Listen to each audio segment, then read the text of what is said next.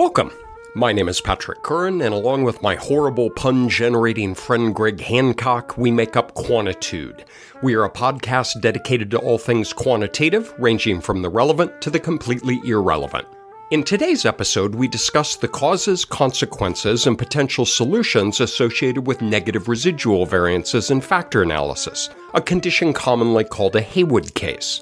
Along the way, we also discuss vegetarian pepperoni, Jaws Part 2, coffin seatbelts, balancing a ship, bad puns, sterilizing needles, dead canaries, hitchhikers, legal depositions, boxes of geodes, knowing what time it is, and models that give you the finger. We hope you enjoy today's episode.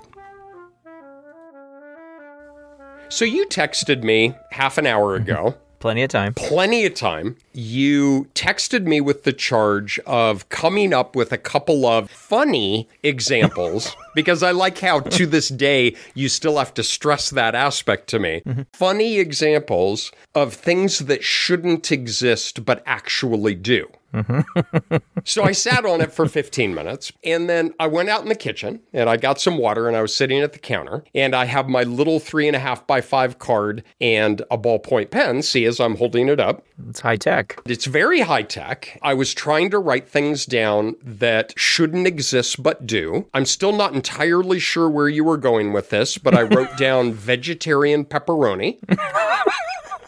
That's not really a thing, is it? You better believe it. The new Planteroni Pizza, made with field roast plant-based pepperoni. Just $8.49. Plant-based is limited to pepperoni ingredient only. Pizza, pizza.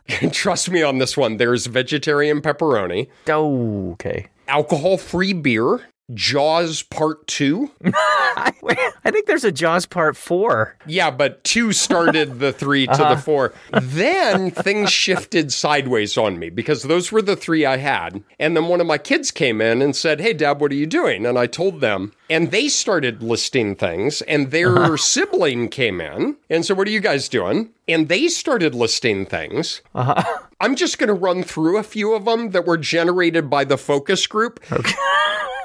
Artificial Christmas trees, high school, the Electoral College, speed limits, any Nicolas Cage movie, socks with sandals, chai tea, the banjo, the musical Cats, the Taylor Swift re releases, final exams, and baseless declarations. I have so many reactions. I just don't. e- I, I I actually like a third of the things that are on your list, which is. I did have a logistical question here. Not that people out there would know, but I will say we're actually recording this during the time in which your kids are supposed to be in school. So, how is it that you all are sitting around the kitchen generating these ideas during school time? Did I mention that high school was on the list? Okay. Asked and answered. Both of my kids have commented that they find it supremely ironic that of their entire friend group, the two parents who put the least amount of pressure on them academically are the university professors. Uh-huh. And I keep telling them that's because we know how the sausage is made. High school is bull. Just hang out. You'll be fine. You can be a C student and shoot at stop signs and drink Coors Light, and it'll all work out, right? Yep, as long as you're happy being a professor at a public university, you're just fine. So, anyway, did I fulfill the requirement of the text message? No, actually, you entirely outsourced it to other people. No, the artificial Christmas tree was mine. Oh, that was you. And chai tea. I like chai tea. Oh, it's a pox on humanity. Okay, Coors Light. That and the banjo. I have to admit the banjo was mine too. So, uh, yeah, what is it I actually asked you? Things that shouldn't exist? But do. I would say your kids probably came up with some okay ones. As someone who's got an artificial Christmas tree, I might dismiss yours. You make a nice mug of chai tea, sit in front of your artificial Christmas tree, and put on Banjo's greatest Christmas hits.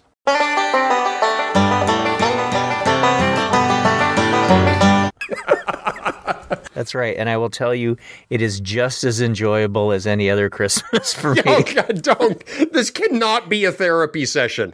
Yeah, I had some things that I that maybe shouldn't exist. Helmets for kamikaze pilots. Why did those exist? This is where you went with the task. I like chai. Go to the next one on your list. A process for sterilizing needles for lethal injection. You're in a pretty dark place. Why do they bury coffins horizontally when you can use half the space and bury them vertically? What's up with that? Did I tell you that's what my dad wanted to do? He thought it was a bunch of crap that you had to buy two spots, and he wanted to uh-huh. buy one and bury them on end. And he said he realized that you would slump down in your coffin, but he had designed coffin seatbelts that you could just put under your torso and that it would hold you up for eternity. He had a whole plan. What do you do in retirement? You invent seat belts for people who are in a coffin. Dude, throw me a bone. You gave me two. How about a GPA that's over 4.0? That doesn't make a damn bit of sense. I work with undergrad admissions at Carolina. Uh-huh. We have a one to four scale where their average is of 5.3. My kids are in AP classes and they love it because if they just get a C, they still get a 4.0 GPA. It's a travesty. I know. So the other day, like Quinn was mentioning something about, you know, some kid who has a GPA of 4.8. I hear the needle scratch across the record of my soul. So I'm on board with two things thus far in this conversation. One is is I totally support vertical coffin. the current seatbelt patent pending Uh-huh. is going to change the world. Second, I'm also totally on board of having a mean of 5.3 on a 1 to 4 scale. Both of which lead me to almost the exact same question I have in every recording session, which is your point is Yeah. You and I deal with numbers every single day. And our job is actually to make sense of numbers, to try and take this massive information where there's uncertainty and noise and all of that, and somehow bring crystal clarity to that. And there are certain rules, right? Things like correlations can't get bigger than one. That's a nice rule. Variances, they can't be smaller than zero. I think if we could all agree on that, that would be good. Little tiny things, I think, are what we use to try and make sense of the world. chai tea. Chai tea should not exist. I am totally with you, Hancock. So those are the three guiding principles that we need that correlation shouldn't exceed one, variances shouldn't go lower than zero, and there should be no chai tea. but sometimes we need a chi square distribution. It's a different type of tea test. Listeners, I apologize on behalf of Quantitude. I really seriously do because I hate this shit. I hate this shit with a passion. Okay, okay, okay. Sorry to mm-hmm. interrupt, but hey, would you make your point? Patrick is alluding to something called a Heywood case, which, for those of you who do factor analysis, you may have encountered, whether it's exploratory factor analysis, confirmatory factor analysis. A Heywood case, well, go ahead, smart guy. Go ahead and define a Heywood case for people. I taught factor analysis this fall, and I thought, what a great idea. I will assign the original article by Heywood in 1931. Okay, minor problem is I assigned it before actually reading it. It turns out it's really hard and has a lot of math in it. Uh-huh. And at no point was I able to actually find where he explicitly defines what a Heywood case is. You mean Heywood didn't say, hey, this is a Heywood case? He did not, but it's Heywood 1931. Right. It's a little dense. I found an equation that had a negative sign in it, and I'm pretty mm-hmm. sure it has something to do with that. Uh-huh. But in the spirit of Heywood 1931, a Heywood case in factor analysis is a residual variance that takes on a negative value. And results in a communality that exceeds 1.0, which are nonsensical and impossible values. So when people originally, in the spirit of old school factor analysis, talked about a Heywood case, is it was a negative residual variance. Now, from there, at least in my anecdotal experience, that has broadened to include correlations that exceed one. But in old school spirit, it's a negative residual variance. There's a broader class of things that I don't know what you call them, but I, I call them offending estimates. Things that just should not be, right? Like the correlation's greater than one, variances that shouldn't be negative, which we're talking about, Chai tea. determinants. Determinants just in general, just determinants shouldn't exist. just just leave leave that as is. Yes, there's a whole a whole class of things that really shouldn't be the case. A communality is an R squared. If someone told you you had an R squared greater than one, that's a GPA of four point eight. Uh, but it should not be. And the only way that we can compensate for having explained more variance than exists is to have less leftover variance than there could possibly be. Wow, that clarified things just to a razor's edge. It rivals Heywood's original paper. I often think of them myself as you get kind of a triplet. So you got a factor analysis, whether it be exploratory or confirmatory, or a broader SEM, and you're using typically maximum likelihood, although there are a lot of alternatives to that we can talk about. Under maximum likelihood, to me, you get three classes of solutions. You get a converged solution that is a proper solution. You get a converged solution that is improper, and I think that's what you might call offending. And then you get a non converged solution. What we're mostly going to talk about today is that second one. What if your model converges by whatever criteria are defined within the guts of the program?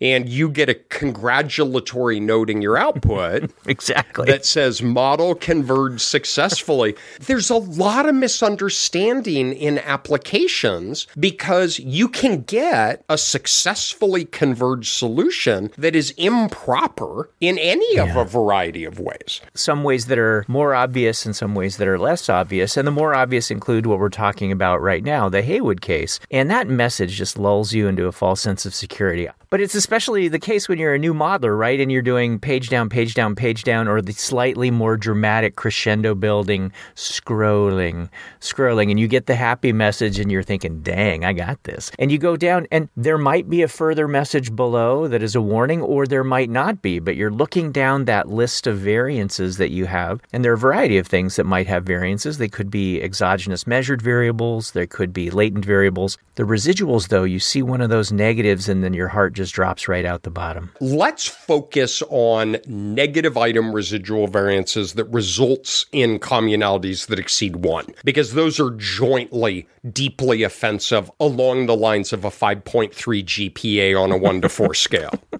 A first question that might pop into someone's head is how is it even possible that you get a variance that's negative? If you think back to when you first learned about computing variances, the variance was this sum of square deviations of scores from a mean, and then you took some kind of average, dividing by the number of them or a number of degrees of freedom. So if it's based on a sum of squares, how could you possibly come up with a negative value? And the answer often lies in the nature of the estimator that's being used. And a lot of the modeling that we use, whether it's for factor analysis or structural equation modeling or related methods, we're not adding up a bunch of squared things. We're actually estimating that variance in an entirely different way. One of the complexities is different programs have different philosophies on how to put in what are called boundary constraints. And that is do you allow your parameters to live in the wild, or do you put up guardrails and say variances can't be less than zero? And if you slam up against that during the iteration procedure, it either bolts you down at zero or pushes you back into play. Mm-hmm. How I sometimes think about it when I teach is I know it's a dumb analogy, but it kind of works. Is imagine you have a big container ship and you're trying to level it before sailing away, and you're putting different heavy containers on different parts of the ship. And what maximum likelihood is trying to do in a very broad way, I mean, like I said, this is a silly analogy, but it's moving those containers around to try to level the ship. Mm-hmm. And if one gets pushed in one direction and it starts to list a little bit, maximum likelihood is going to say, oh crap, I'm going to move this over here, and it starts to list back. But it's doing all of this simultaneously. And at some point, the captain of the ship says, Perfect. That is as level as we're capable of doing. That's where the containers go. Mm-hmm if the estimation gods are smiling upon you, those containers are going to be within the areas that they're supposed to be. But if one gets pushed off in one way and it has to be offset in another way to even that ship out, that can go into part of the grid that it's not supposed to be. Yeah. And that's where you start getting things like negative variance estimates. Maximum likelihood just doesn't care what the rules are. It's basically solving a giant algebra problem and it just doesn't care what the laws are here. If something needs to be negative to optimize a function, it's going to come up with values that are not necessarily things that would make sense to us, but it's all in the name of optimizing a particular equation. And so sometimes the answer that maximizes or minimizes a function might be a negative 1.6. Well, what the heck do you do with that when that's a variance? Maybe the answer is that we put up guardrails, but maybe the answer is we don't put up guardrails. You can think about two general reasons why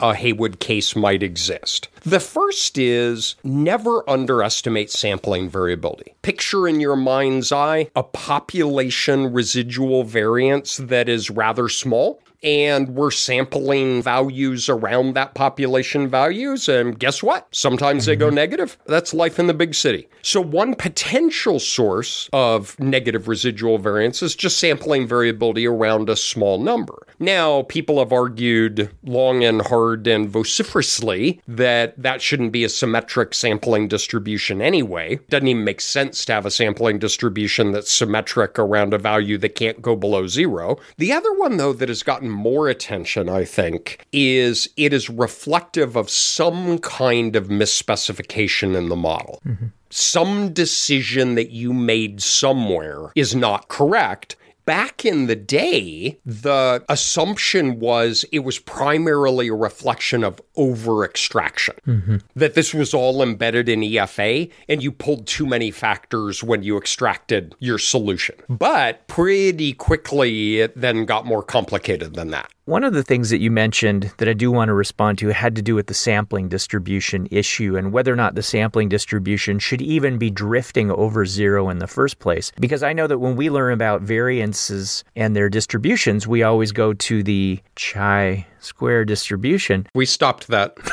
Did we?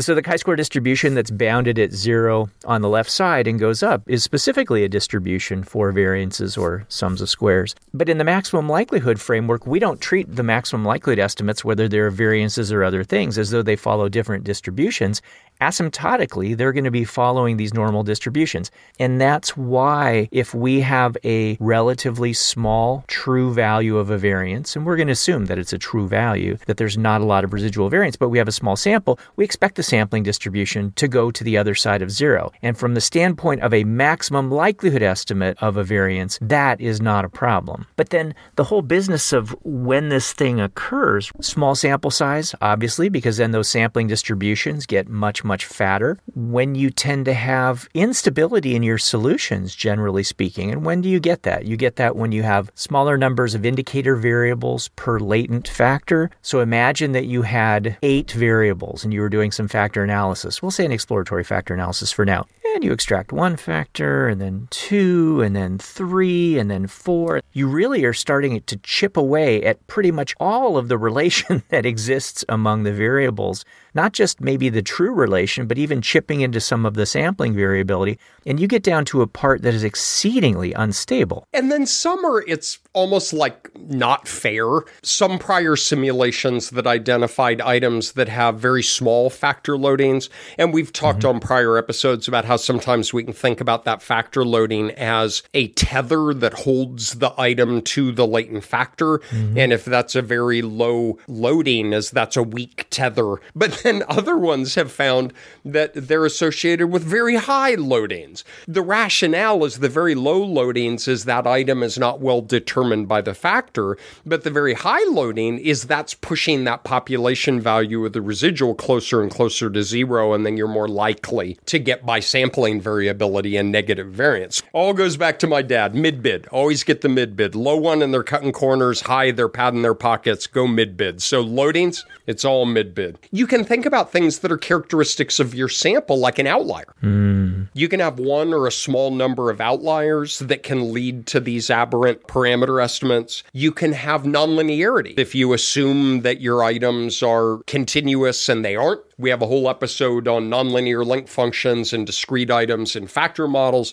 A lot of it is what you might think is kind of more common sense is if you just don't have a lot of information to define that factor model, then you're not bolting those parameter estimates strongly down to the floor as they can wander around a bit if your back is turned. But there are also more interesting kinds of things that give rise to these Heywoods. Not just, ah, you got two items per factor and 30 people. Well, no kidding. You shouldn't be doing this in the first place. But other than, you know, you've got several hundred people, you have six or eight items per factor, you have very reasonable loadings of all items on all factors, and there sits a honking negative variance. It does feel like this no good deed goes unpunished thing, right? You've done all of your due diligence along the way with respect to data, with respect to variables, and all of this, and still these things come up and they give you the finger. And one of the things that we have to try to sort through, and I think this is a huge challenge, is whether or not this is indicative of a large problem or a small problem.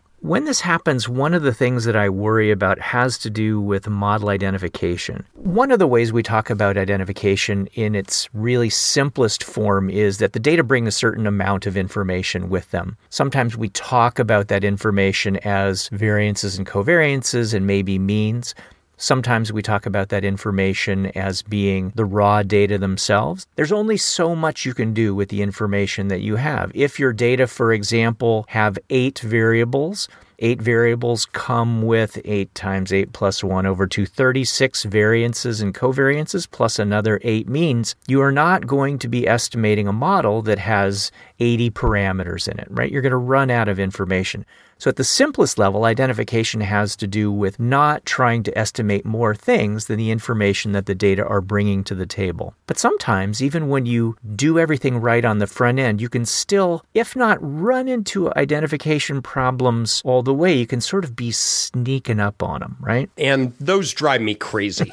the pernicious empirical under identification. I think that's what you're referring to. Exactly. Dave Kenny talked about this in the late 70s. David Rindskopf wrote a nice paper on this. Picture a path diagram. You have two latent factors, each of which has two indicators, and they're correlated. Mathematically, that model is identified. We can count on fingers and toes, and you have enough information to uniquely estimate the parameters. But the weirdo thing about that model is neither factor is identified by itself. If that correlation is not there, the model is under identified. It is only identified when you correlate the factors because it allows each factor to draw information from the other. In and out, nobody gets hurt. What could possibly go wrong? Well, consider that factor correlation like a rope that is holding those two together. And the correlation is 0.5, and then it goes to 0.4, and then to three and to two, and that rope is fraying. Mm-hmm. You start to lose that identification. Now, at some point, your model is not going to converge. If you mm-hmm. take on a correlation of zero, you're going to have all sorts of other problems. Not often does it cleanly break and is just zero. The problem is, and I know it's a weird concept, but it's true, is it's kind of under identified. Yeah, that empirical under identification where it's flirting with this model being divorced, right? Being completely bifurcated into these two little two factor models that can't exist. But when that factor correlation based on the low relations in your data is estimated to be something so small, you have a tremendous amount of instability in the solution that you have. And then weird things happen. And those are two great words instability and weird because it just starts becoming unstable, right? As you think about that surface of the cargo ship mm-hmm. that you're trying to balance, and let's go ahead and belabor this analogy to death. now make it super sensitive that like it has a really sharp balance point and if something gets moved even a little bit it can have wild impact on the balance of the ship and so you're running all over the place trying to get these weights in the place where it's balanced on a tight point and that's because you're approaching under identification unfortunately how we teach it is rarely, if ever, how it manifests itself in your own project. This isn't always just one correlation between two factors and you look at it and say, oh, pfft, it's that. I see it. It's 0.05 and that's the source of it. Because the problem is there can be drips and drabs of this throughout the whole model that just Yeah. kind of screws with you on a fundamental level. The models that we deal with often have so many moving parts. And when this knob is a little bit to the left and this knob over here is a little bit to the right, and Lord knows what's going on with that knob, sometimes that rears its head in different parts of your model because many parts of your model are connected to each other, right? The parameter estimates are not uncorrelated with each other, they're all related. And that is a phenomenon that Patrick described to us very early on using the analogy of the North Carolina State Fair, I believe. Oh, yeah, whack a mole. That's right. So when something's going on in one part of your model, another part of your model has to respond. Well, when lots of things are going on in different places in your model, sometimes they respond in that little error variance right there. And the response that it gives you is the finger and, it, and it goes negative. The larger problem is what made all those knobs in the positions that they were? What made that knob go left and that knob go right and that other one go all the way down to the bottom? Is there some larger problem with the model that we need to be mindful of? I'm a congenital counter. There are four reasons for that, but I won't share them now.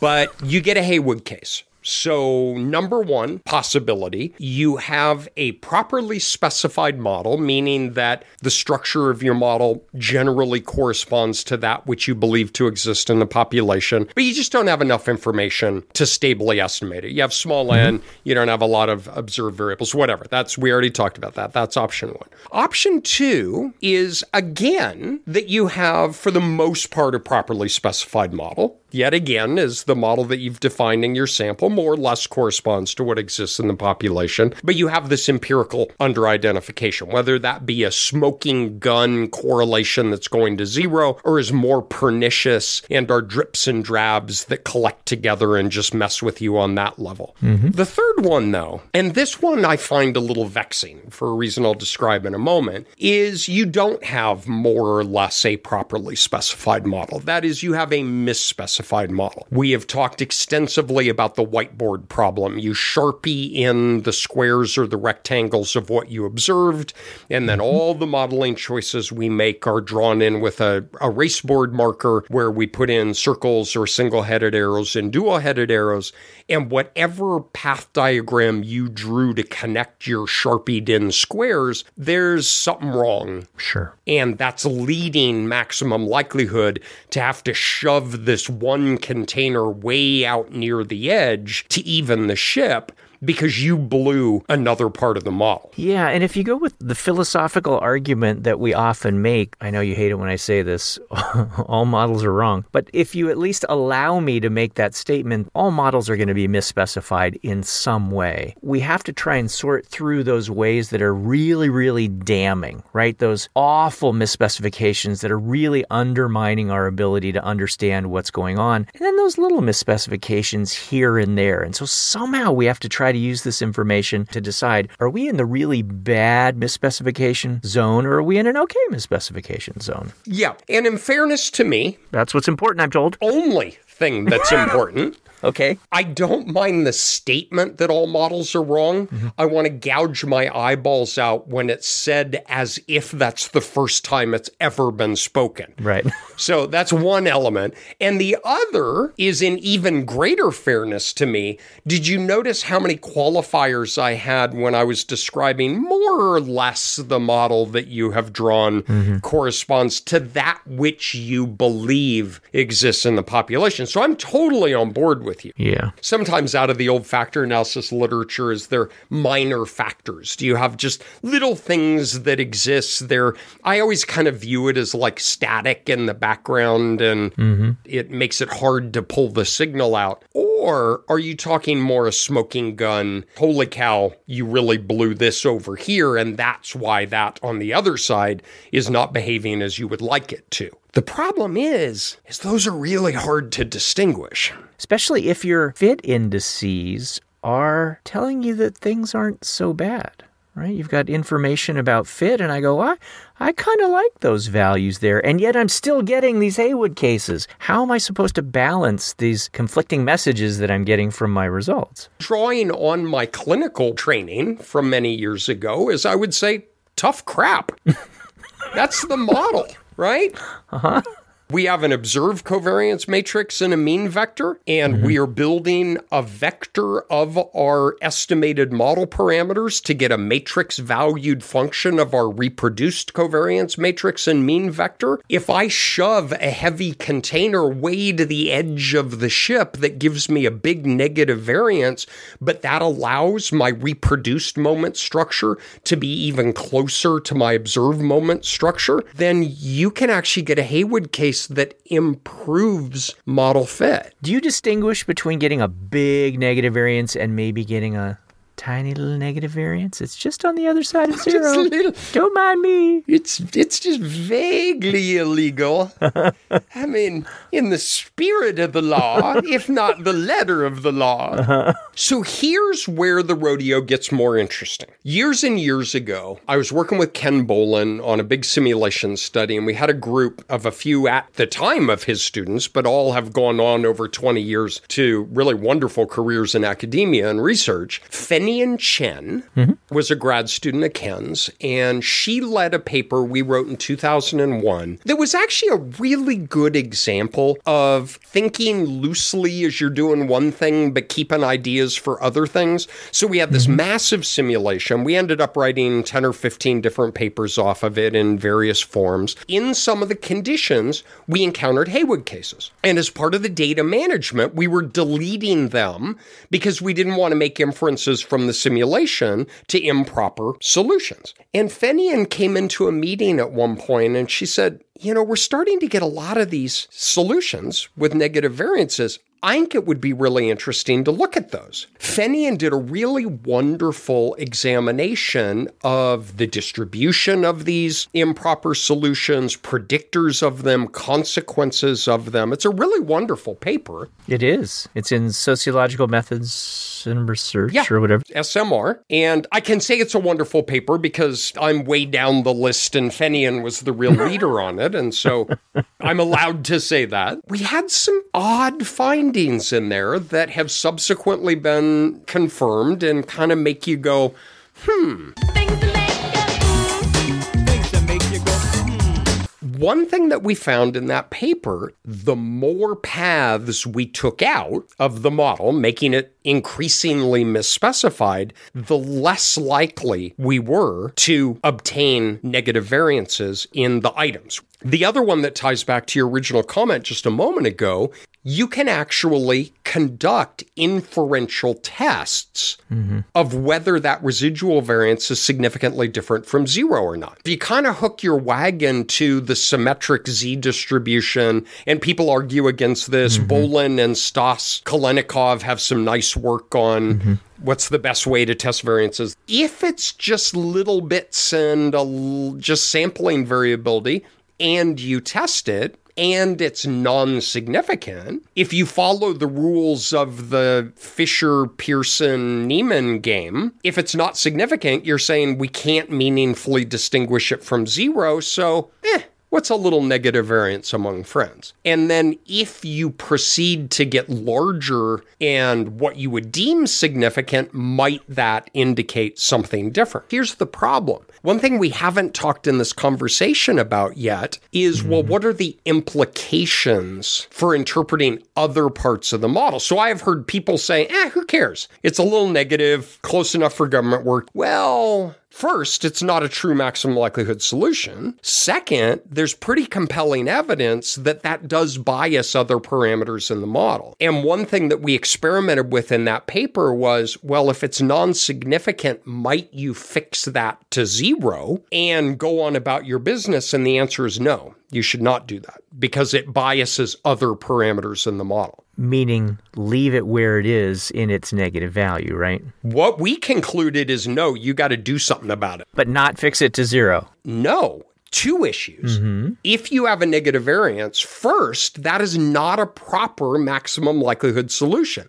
It's converged, but it is improper. You have an element in your parameter array that has gone where it should not. Mm-hmm. The letter of the law is you can't call yourself a maximum likelihood solution. The spirit of the law is that has downstream effects to other parameters in the model in terms of factor loadings, factor variances, factor covariances. Not only our paper, but a lot of other papers show that the presence of improper solutions can introduce bias in other parameters in the model. The idea that it's going to cause problems elsewhere in the model really should be obvious because some parameters are correlated with each other. Now, I would imagine that that little error variance going negative, some parts of the model are not going to give two craps about that little error variance. There is this thing called an asymptotic parameter covariance matrix that gives you a sense of how parameters are intertwined and how changes in one parameter might reverberate through changes in other parameters or be completely independent, cut off, right? Asymptotically separable from these other parameters. So I absolutely expect what's going on with this little parameter here, one little negative error variance, where it is or where you move it to should have at least local repercussions, if not working their way back up the chain for the rest of your model. So what do you do? I'm going to argue against myself because a lot of my arguments are in my own head and I lose a shockingly high number of those arguments with myself. Do you need me then? You kind of enjoy it Oh. in uh, watching a car crash kind of thing. Close the door. okay. All right. All right. I'll stay. You can sit amongst your paint cans down in your basement. We talked about this, dude. We so talked about It's this. It's the only way I can get through recording with you. That is not the first time I've heard that. Bauer doesn't even have to record in his garage, yet he chooses to. I, I don't know. There's a curious way of thinking about it, and it involves canaries. Hmm. And it involves coal mines. Does the little innocent negative variance cause problems elsewhere in the model? Hmm. Or is it indicative of a problem in your model as a whole? Hmm. So the canary in the little cage croaks over and face plants, and then there's an explosion. I'm not sure the canary caused the explosion, mm-hmm. but is an early warning sign. And so it goes toward why we can't just set it to zero and say, ha, see? I don't have a negative variance. Who said I had a mm-hmm. negative? Somebody talking say that I have negative. I didn't Not hear me. Mm-hmm. The negative variance is almost like a little warning flasher mm-hmm. that you've got a problem with your model as a whole, potentially, or at least in some part of your model. The notion that this innocent little negative variance is causing this big bad factor loading to take on a value that it shouldn't, we have to remember that maximum likelihood is doing this all at once, and that that's just one indicator. So I think you didn't answer my question at all. Why should today be different than any other day? yeah.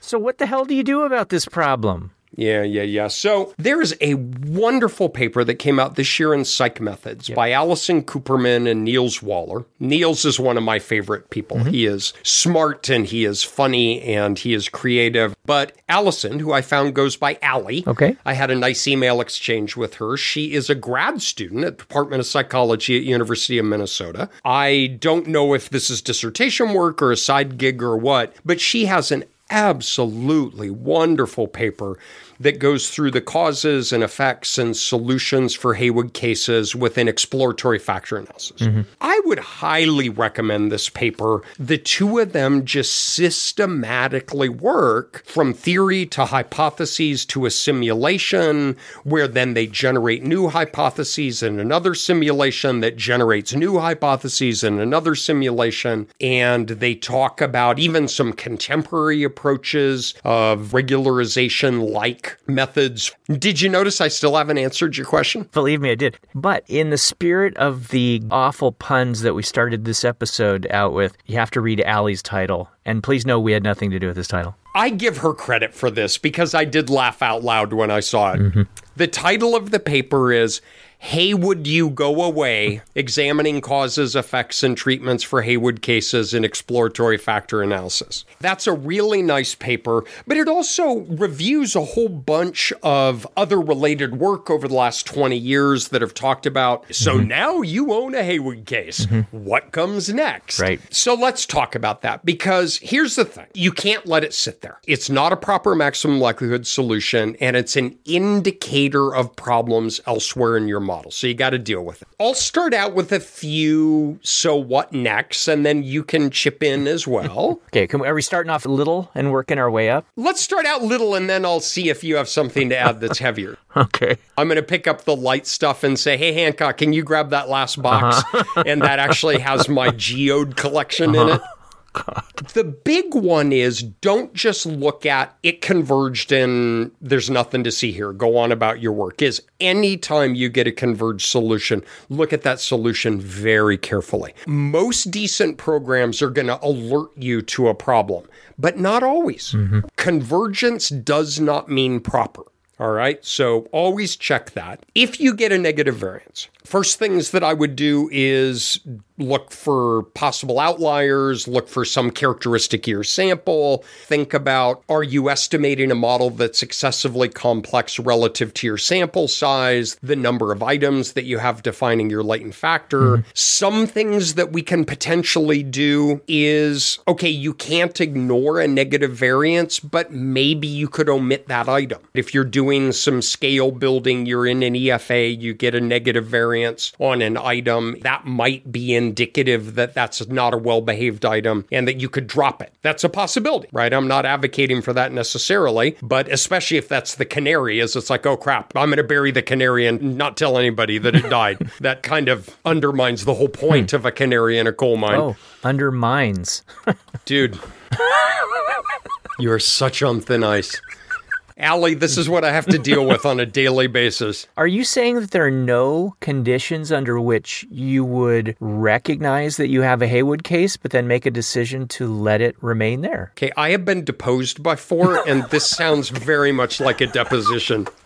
The lawyer, when I was being prepped for it, said that I talked more quickly in response to a question than anyone that she had coached before. And going in, I was forced to every time a question was asked, take a complete inhale mm-hmm. and then exhale before I was able to respond to the question. Mm-hmm. So, in my own work, I would not feel comfortable interpreting a solution that contained an out of bounds parameter. Even though you have acknowledged already that there is a sampling distribution associated with these estimates, and that when you have variances that might naturally be somewhat small, that they could, in their estimation, reasonably drift over into the negative zone? Yes. Okay. Ask me if I know what time it is. Dr. Curran, do you know what time it is? Yes, I do. You have a ridiculous amount of experience with being deposed. I do. I do indeed. But you don't know mm-hmm. if it was sampling variability mm-hmm. because you could have a small negative variance that is due to sampling variability of a population value that lives near the boundary. Mm-hmm. But that also could be due to something else in the model. And it could be due to a misspecification. It could be due to an under identification. It could be due to an outlier. You don't know that if you have a non significant negative variance, that's just because of sampling variability. It might be, but it might be due to five other things. Mm-hmm. And it's still not a maximum likelihood solution. Okay. Your Honor. If I think about some of the recommendations that you gave, and I do appreciate you giving some recommendations so far of things that you would check, right? You said you check outliers and that kind of thing. Some of the recommendations you gave were basically go back in time and make sure you don't run into these problems. make sure you have a big enough sample size, make sure you have enough indicators for your latent variables and all of that, which is less helpful on the backside, but very good advice from a planning perspective, right? So, probably the best way to deal with Heywood cases is to prevent them in the first place. When I wind up with a Heywood case, there are these two little fixes. I don't know if that's really the right word, but I want to make sure that it's a real Heywood case, right? Don't don't give me any of these fake Heywood cases. I need to know it's a real Heywood case. And by that I mean am I in some kind of local rather than global kind of solution? The models that we have can get ridiculously complicated, right? I would bet that you run models that have 100 parameters easily. When you leave it in the program's hands to start this search for 100 different things, how do you know that it has made its way to an optimum, right? Whether you think about it as a maximum or a minimum. I will say that over the last 20 or 30 years, programs have gotten a lot better at starting in smart places and navigating the terrain, which may or may not be simple terrain. So, one of the things you want to make sure, whether it's by automating something within the program or otherwise, is that you want to try some different start values, right? Before you go worrying that your house is on fire, just go make sure that you have navigated your way all the way to that optimum solution. Fair enough? I think that's a great suggestion and one that we should have made 45 minutes ago. it's interesting because when you and I came up through the system, start values were a really big deal. Huge. We would estimate simpler models and then bring those parameter estimates forward as start values for later models. Software packages now have automatic start values to the point that we really don't think about it anymore a lot of times I'll have students say, I can't get my model to converge. And I'll say, Well, what have you done with start values? And say, What are those? You know, I mean, really. You put an asterisk next to a parameter and put 0.5, and you tell the software package that you would like it to start searching from there. I think that's spot on. The very first thing you should do is to say, all right, is this a global maxima or minima? And to do that through start values. Along those lines, and by those lines, I might mean a problem we used to have and don't have as much anymore. It has to do with the scale of the variables that we're dealing mm. with. Sometimes you might have all items that are on basically the same scale. Imagine if you had all your items were these lovely seven point Likert scales that you were comfortable treating as though they were continuous. But what if you have one variable that is SAT score and another variable that is high school GPA? So you have one variable that has a variance that is a very small decimal. Even all the GPAs are up between what 4.8 and 5.3. So there's very very small variance numerically. And then you have SAT scores that have a variance of about 10,000 and you're trying to manipulate these within the same matrix. That means that just the little internal rounding error that's occurring in SAT scores more than covers all the variance that you have in your GPA. This historically has presented tremendous headaches for software, and I would say I still encounter problems with people who come into me and they have variables that are in wildly different scales. Back in the day, this wasn't as big a problem because we would work off a correlation correlation matrices. right or wrong. Right, right, which is, again, you can bury the hitchhiker in the front yard or in the backyard, but either way, that damn dog is going to find it no matter where you put him. You're exactly right. All right, so we've got trying to scale variables, we've got start values, all of that is good. Okay, so we go through that and you get the same solution and you get a negative variance. Now comes a trickier part because it takes us back to it's less of a code and more of a set of guidelines. the pirate code. That is, you have to roll back your sleeves mm-hmm. and start saying, okay, the canary died. Look, my lad, I know a dead parrot when I see one, and I'm looking at one right now. No, no, it's not dead, it's resting. Mm-hmm. This is an indicator of a problem somewhere within the confines of my model. Maybe it's due to nonlinearity, maybe it's due to non-normality, maybe it's due to an outlier, right? Those are all things that are characteristics of sample data. But you know what? Maybe I drew the wrong model on the whiteboard. That takes us to a broader model building, model evaluation kind of topic. Do you compare that model with a negative variance to a competing model? Do you identify what is a parameterization that was strongly bounded by theory and one that was maybe less so? And you try to reevaluate that aspect of the model specification you could write a Lin Manuel Miranda song of specification, identification, estimation, evaluation, modification, interpretation. Go ahead, rap it. Let's go.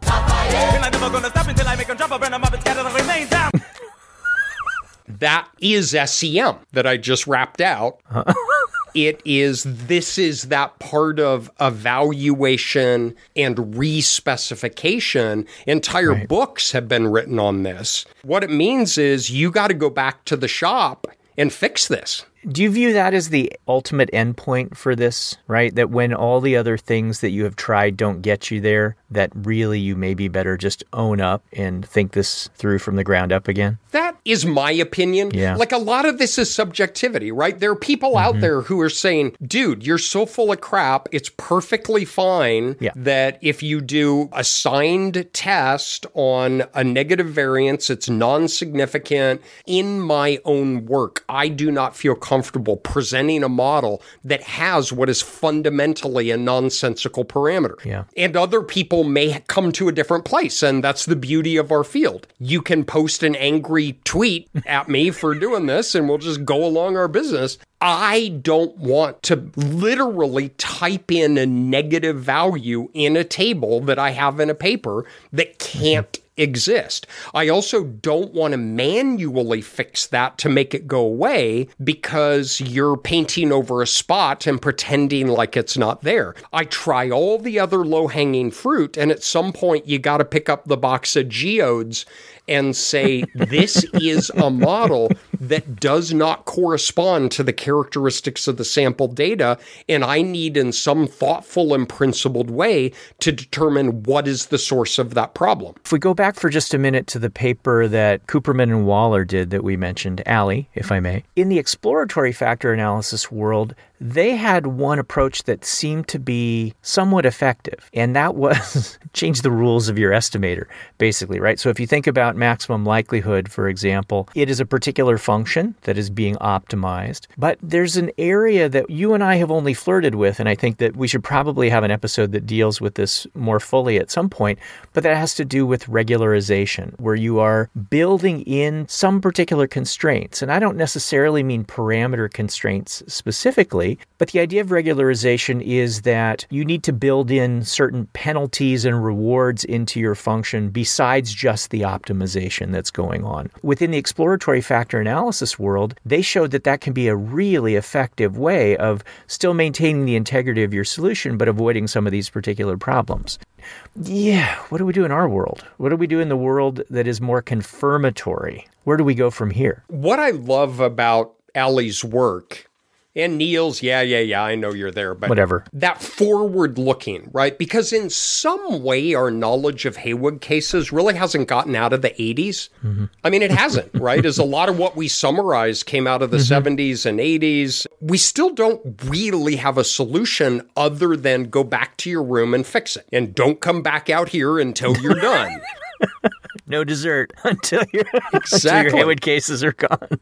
this notion of the regularization that they were looking at within the confines of the EFA, I think there's some real promise in generalizing that to the confirmatory kinds of settings. What I like about a Heywood case is it's still a problem in search of a solution. There's not an easy fix. In my personal opinion, I don't think you should ignore it or fix it to 0 mm-hmm. I think that this is an area that is ripe for ongoing work. I'm really glad Allie and Niels did this within the EFA because I love to see a major paper on exploratory factor analysis in the pages of psychological methods. Well done on that project. Absolutely very exciting opportunities. And I hope that this has helped people to understand this problem a little bit better and maybe think through what some potential solutions might be along the way. All right, everybody, thanks so much for your time. Hey, would you like to grab some dinner?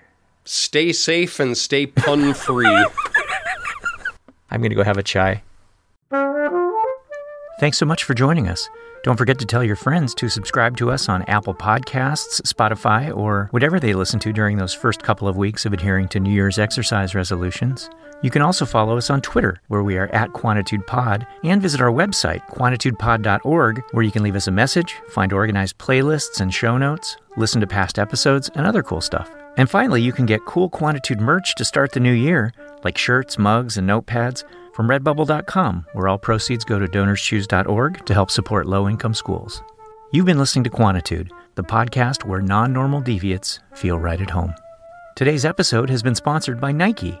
Not really. We're just hoping for some cool athletic swag, like some Air Jordans, maybe. And by the Monty Hall problem, causing prominent statisticians to embarrass themselves for over 30 years.